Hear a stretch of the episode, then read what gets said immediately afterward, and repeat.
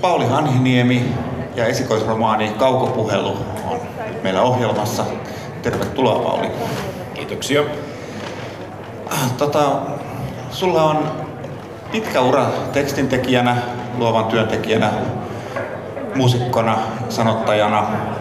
Ja nyt se perinteinen kysymys, että mikä sai ryhtymään romaanille?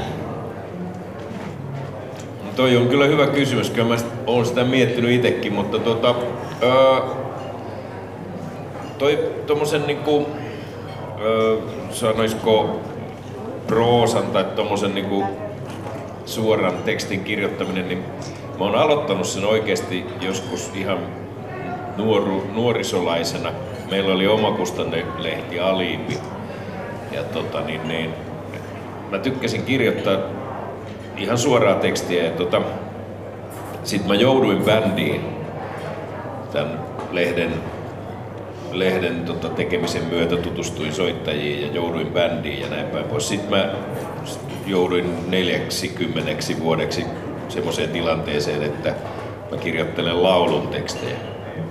Ja tota, kai, kai mulla oli joku semmoinen vähän kaipuu semmoiseen, että saa ladata, ladata vaan menemään.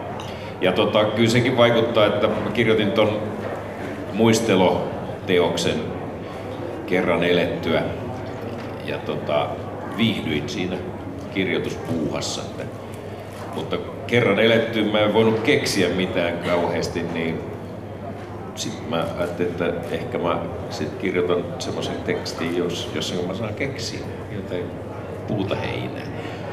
Ja tota, näin.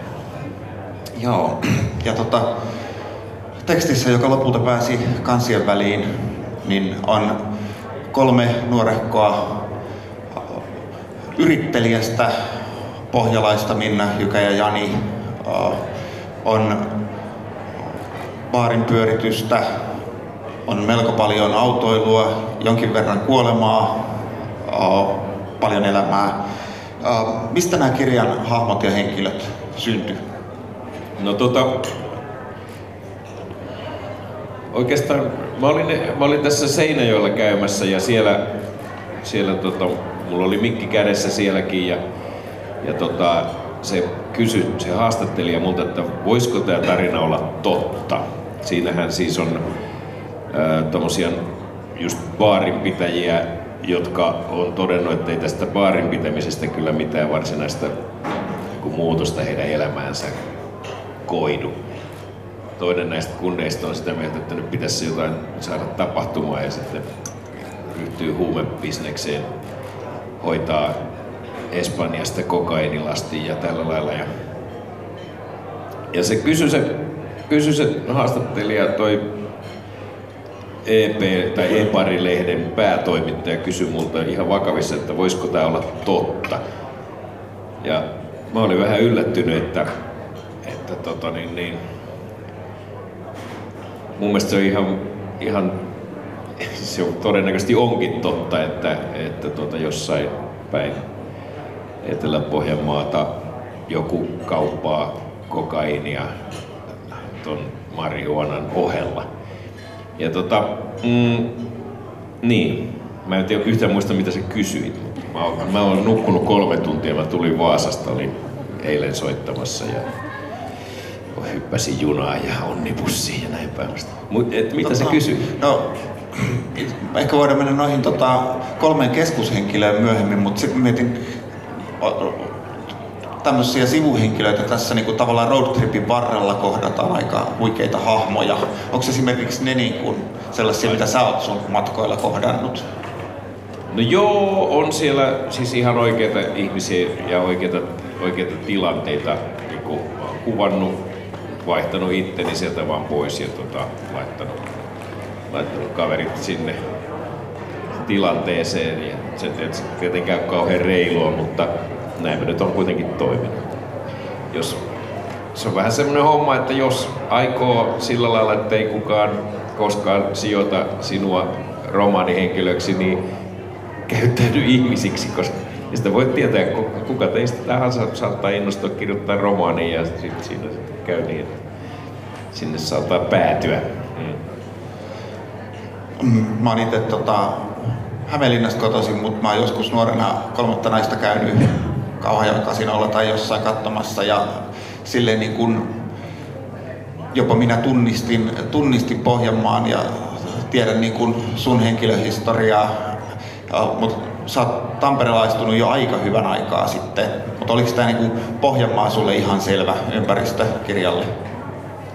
No tota, joo, mä oon to, tosiaan läht, mä läksin Alavudelta jo 17-vuotiaana pois ja kaikki kuvittelee edelleen, että mä asun siellä ja, ja tällä lailla. Mä oon tosiaan asunut Savossa ja pääkaupunkiseudulla ja sitten sittemmin, sittemmin tota, vuonna 1993 jo Tampereelle muuttanut ja pysynyt siellä. Mutta tota, oikeastaan siinä kävi sillä lailla, että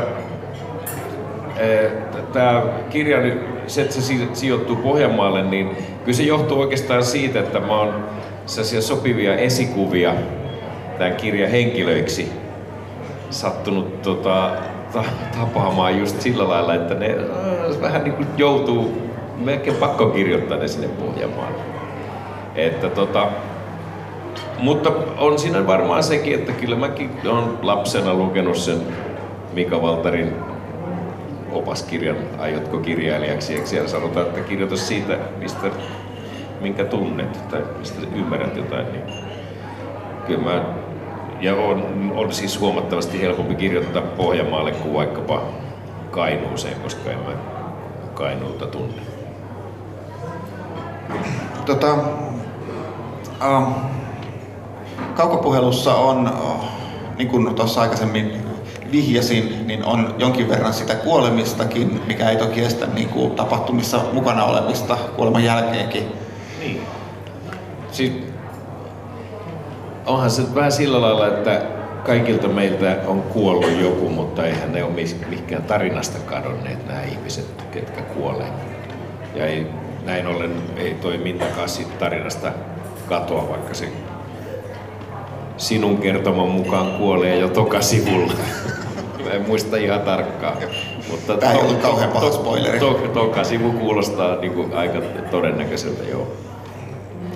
Tai saattaa olla muuten, että se kuolee eka sivulla. En ole ihan varma. Takasivullakin se taitaa ja sitten tota, tämän niin kuin kuoleman, jälkeistä, kuoleman jälkeistä elämää ja tämmöistä sielunvaellusta kirjassa on myös liittyen tähän, että Juka ja Jani on toinen on valvomies ja toinen on saapimies. Ja autoillakin on elämänsä tässä kirjassa. No tota, joo, se, se, se toinen näistä kundeista on semmoinen vähän niin kuin erikoisheevo siinä mielessä, että se tosiaan, niin kuin, tosiaan suhtautuu vakavasti siihen, että jos se on viettänyt vuosia jonkun metallihäkkyrän sisällä, niin se uskoo, että se metallihäkkyrä on jotenkin merkityksellinen ja, ja tota, niin sitä ei voi heittää noin vaan pois. Ja kyllähän meillä nyt kaikilla on vähän semmoisia samanlaisia asioita. Ajatelkaa karjalaisia. Kaikki karjalaiset haluaisi mennä takaisin Karjalaan, niin kai, joku saapikuskikin haluaa pitää sen saapinsa sillä lailla elossa ja näin ollen se sitten päätyy siihen, että se, se vie sen metallin, metallin sulatettavaksi Ruotsiin niin, että siitä tulisi uudestaan saapi mä kun mä luin tota, niin mä ajattelin, että sä oot varmaan niin kuin sydämeltäsi saapimies, suhtaudut niin kuin rakkaudella siihen tässä kirjassa, mutta sitten kävi, että sä olit harkinnut ladaakin. No mulla on ollutkin lada. Mut siis mä oon ollut tollasten autojen kanssa, nykyään hän, nykyään hän ei oikeastaan enää niin kuin normaali nuorukainen niin kuin tutustu autoihin, koska se on, se on se on semmoista toimintaa, joka on niinku, joka on niinku, vähän niinku harvapa meistä noita tietokoneita sille kotona purkaa ja kokoaa ja laittaa kuntoon ja ohjelmoi, vaan ne ostetaan valmiina, koska ne on niin hankalia. Ja autothan on nykyään samanlaisia. Että mä oon kirjoittanut tavallaan tuohon pikkusen semmoista ajankuvaa, mitä mä oon itse, minkälaisissa olosuhteissa mä oon itse joutunut olemaan, kun halusin päästä Alavudelta pois ja sitten välillä myös sinne takaisin, niin omalla autolla se onnistui, koska siihen aikaan ei vielä onnibussit kulkeneet. Mutta tota, sitten toi kirjaankin meinasi päätyä, mainitit julkistamisen jälkeen, että kirjaankin meinasi päätyä lada, että ne ei olisikaan lähtenyt viemään saaviraatoa Trollhättaniin, vaan Joo, ihan totta. lada. Joo, ihan totta. Siis mä, mun alkuperäinen ajatus oli se, että, että viedään ladan raato Samaraan saakka. Mutta sitten mä ajattelin, että eihän mä tunne sitä seutua ollenkaan. Ja sitten mä ajattelin, että kun venäläisten kanssa on vaikea tehdä elokuvia, ruotsalaisten kanssa varmasti helpompi. Trollhättanissa, missä, missä Saabia valmistettiin, niin siellä tehdään nykyään elokuvia. Se on, se on että tää on niinku, tavallaan niinku, tuli Mä keskustelin tästä kirjaprojektista mun kavereitteni kanssa, jotka sattuu toimimaan vähän tota, niin kuin audiovisuaalialalla ja ovat, ovat touhunneet yhden koko illan elokuvankin ja näin päin pois. Niin tähän tuli semmoinen elokuva-aspekti myöskin aika voimakkaasti mukaan ja sitten jätkät oli sitä mieltä, että Trollhetta, niin se, se, sehän on niinku nerokasta siinä mielessä, että pannaan kiekko suoraan, suoraan ruotsalaisten lapaan, että kyllä ne rupeaa kohta yhteistyöelokuvaa kehittämään tästä. Saabi on rakas sekä, sekä suomalaisille että ruotsalaisille ja kun ne siellä Trollhättanissa tosiaan varmaan itkee tänä päivänäkin sitä, että se tehdas ei enää puske 96 saappia päivittäin ulos, niin kyllä ne varmaan innostuu tekemään elokuvan tästä. Ihmeissäni elleivät innostu. Eli se oli tarkkaan mietitty strategia. Joo, kyllä. Joo. Odotellaan yhteydenottoa. No, kuvittelen vastaava tilanne, jos siellä olisi tosiaan lada ja sit pitäisi ruveta venäläisten kanssa venäläisten kanssa tekemään yhteistyötä, niin, niin mä vähän epäilen, että ei se nyt tällaisessa maailmantilanteessa, missä, missä tota, ulkomaisia agentteja nähdään joka puolella, niin en mä oikein usko, että me päästäisiin venäläisten kanssa puusta pitkään. Tota, Saabin raadon lisäksi kirjan keskushenkilöt on tosiaan nämä Jani ja Jykä ja Minna. Ja äh, iso osa tästä tota, äh, kirjasta on, on tällaista tota,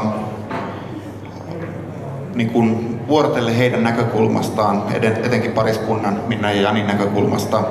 Ja äh,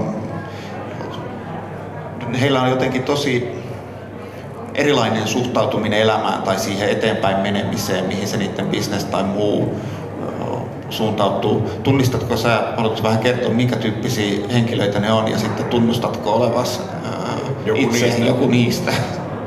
No nyt kun, nyt kun tämä asia taas tuli puheeksi tässä istuskel, is, istuskellessamme, niin mä yhtäkkiä tajusin, että, että nehän on vähän niin kuin liikennevalot nämä tyypit. Että siellä on vihreä ja keltainen ja punainen.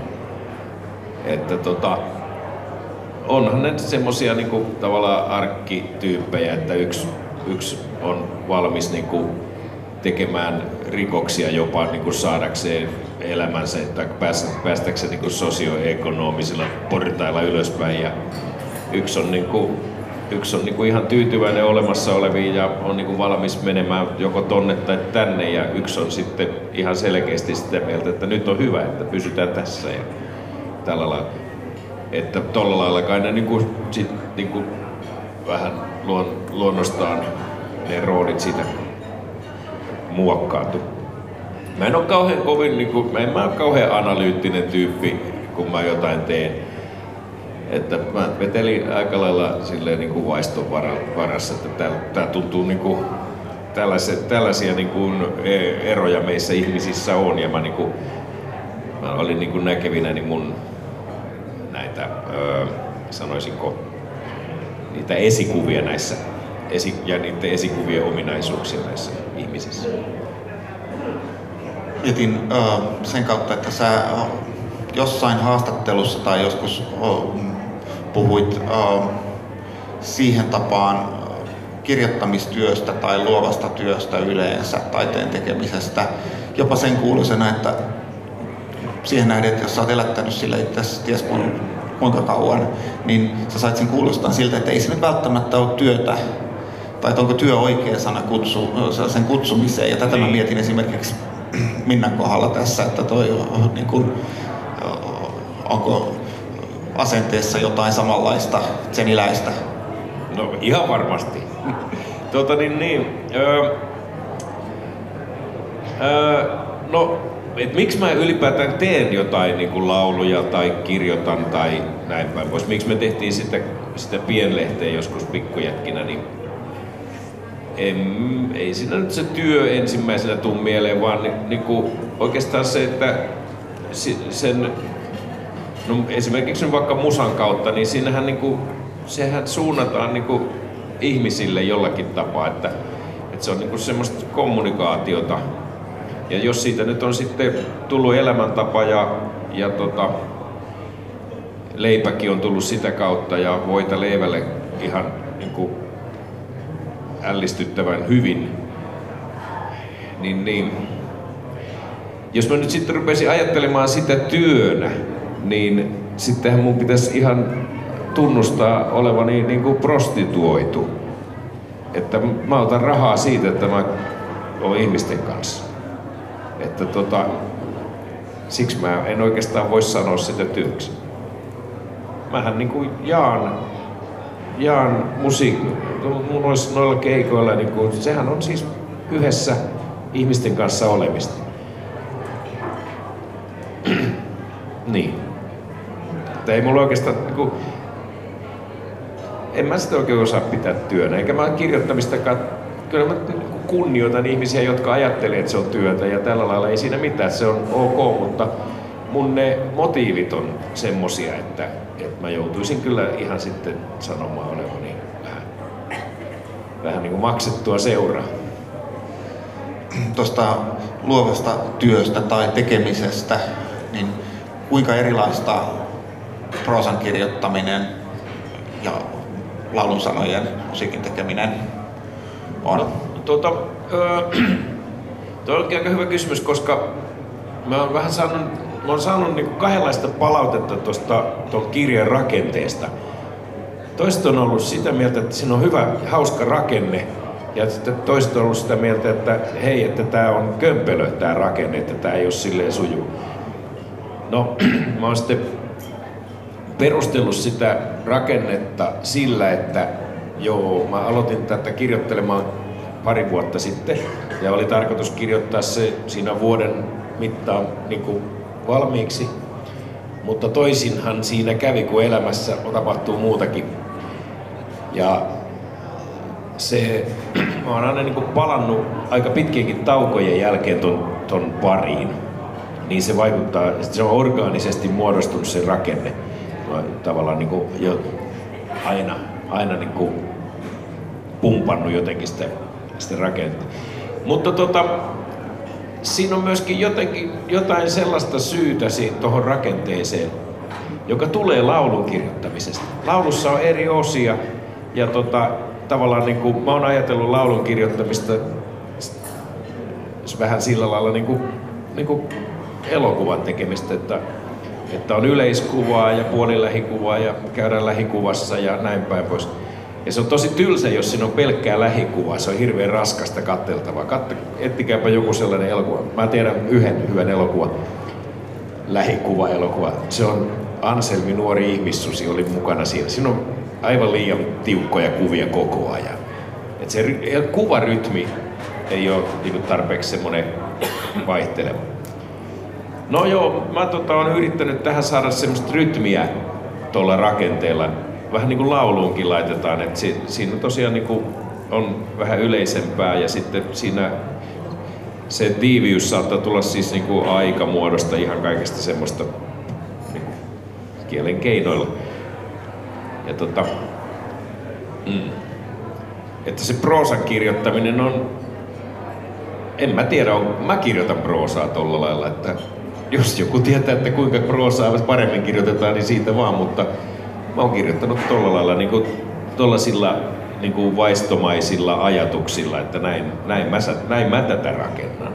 Se on ehkä mun kun mä kirjoitan kolme, neljä kirjaa lisää, että jos se rakenne pystyy, rakennetyyli pysyy samana, niin se on sitten mun tyyli.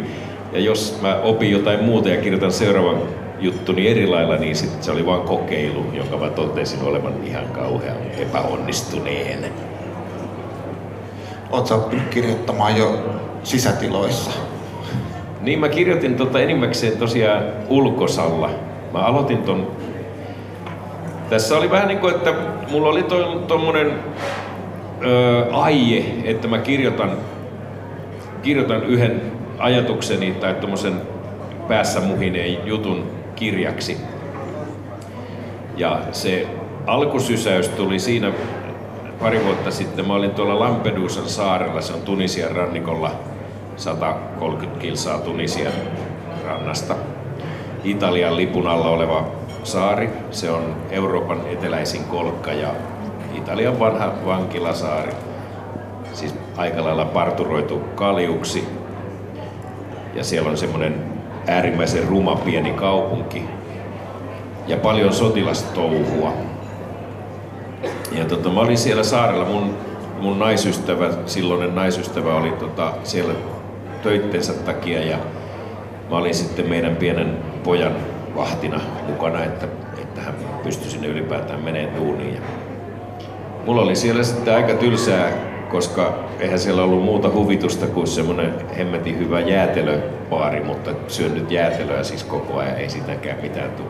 Toinen huvitus siellä oli hyvä, siis hedelmäkauppa oli hyvä. Mutta tämä pikkujätkä nukkuu aina ja minä pyörittelin peukaloitani ja sitten mä tajusin, että nyt mä alan kirjoittamaan ja, ja sitten mä rupesin kirjoittaa. Mulla oli siinä viikko pari aikaa. Mitähän me oltiin siellä? Kyllä me oltiin pari, yli kaksi viikkoa varmaan sillä reissulla.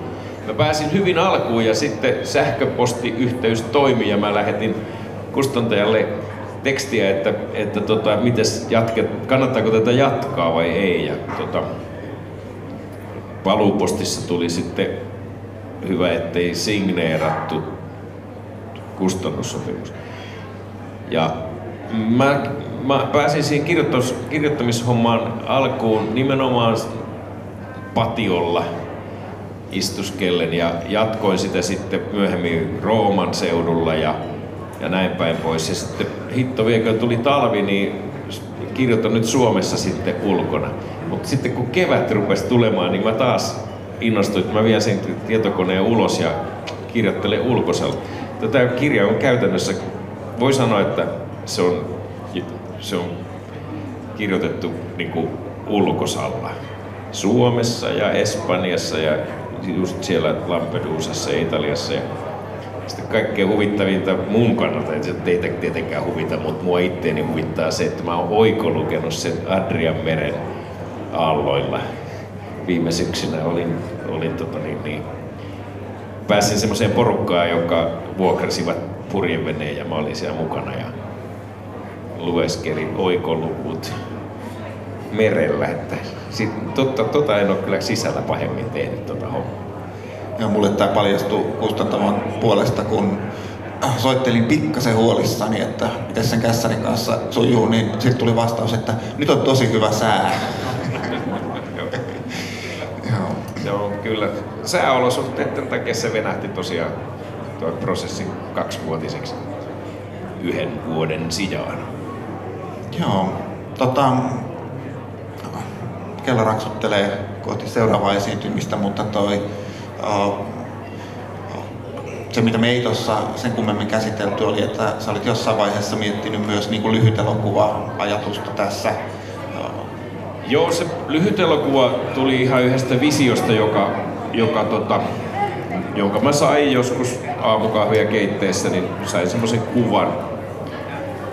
Niin kuin, ikään kuin tommonen mä, mä näin semmoisen kuvan, missä on niin nuori nainen, joka, joka, joka niin pitää kivärin piippua suussaan ja ojentelee sitä pyssyn perään, että voisiko joku vetää liipasimesta, kun minä en ylety. Ja tota, mä ajattelin, että tää on, siis se kuva oli mulla ihan selvä päässä. Ja mä ajattelin, että se on hieno, että ton, ton kuvan ympärille pitäisi rakentaa pieni elokuva. Mutta tota, ja mä ihmettelin, että mitä hittoa tää, niinku, tää kuva niinku, yrittää mulle sanoa. Ja sitten mä rupesin vähän niinku, ottaa sitä selvää ja kirjoitin ton tarinan. Ja kyllä se on vieläkin vähän mysteeri, että mitä se yrittää se kuva mulle sanoa, mutta tota,